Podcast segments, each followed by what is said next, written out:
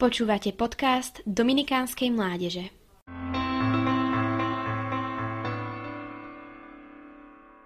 Spisovateľ Tomáš Komrska v jednej zo svojich poviedok opisuje príhodu, ako počas upršaného predvianočného dňa, keď vozil ľudí trolejbusom, prechádzal okolo robotníkov, ktorí opravovali v zemi kábel potrebný pre fungovanie internetu a televízie. Keď okolo nich prechádzal už po niekoľký krát, uvidel zaujímavú situáciu, ktorú opísal nasledovne. Na mesto začala padať tma, ktorú viac či menej úspešne odháňali pouličné lampy či svetlá z okien okolitých domov. A vtedy som uvidel Vianoce. Z domu oproti pracujúcim robotníkom vyšla staršia pani o paličke s košíkom v ruke. Pri ceste späť, keď som viezol na počasie namosúrených pasažierov do mesta, už živo diskutoval s kopáčmi, ktorí vďačne hutali horúci čaj a zákusky, vyčarované z prúteného košíka. Hlúšik svojských koledníkov nenadával na počasie, ale radoval sa zo života. Robotníci z dobrôd a milého záujmu, teta z toho, že mohla niekomu urobiť radosť. Možno, že práve ten opravený kábel priniesie do jej osamelosti televízne Vianoce.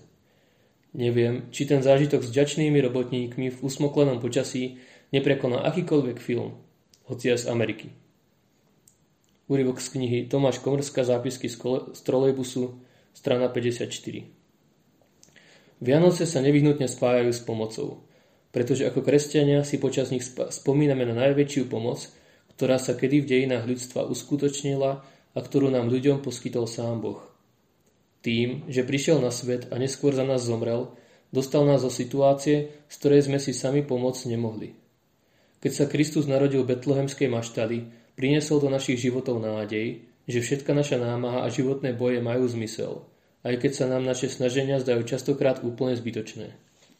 Práve túto Kristovú pomoc si môžeme po, počas Vianočných sviatkov ešte viac uvedomiť a môže pre nás znamenať inšpiráciu v pomáhaní druhým. Táto pomoc môže mať mnoho podôb, kreativite sa medze nekladú. Preto popri prípravách na slávenie sviatkov narodenia Spasiteľa nezabudnime aj na túto skutočnosť – Možno tým niekomu zásadne zmeníme prežitie Vianoc, dostaneme ho zo situácie, v ktorej si sám nepomôže, alebo jednoducho niekomu umožníme prežiť pár pekných momentov, ktoré danej osobe utkvejú v pamäti a povie si Zažil som Vianoce. Prajem nám všetkým, aby nám Ježiš, ktorý nám poskytol tú najväčšiu pomoc, ukázal, kto práve teraz, v období Vianoc a v akej podobe potrebuje tie naše zákusky a horúci čaj.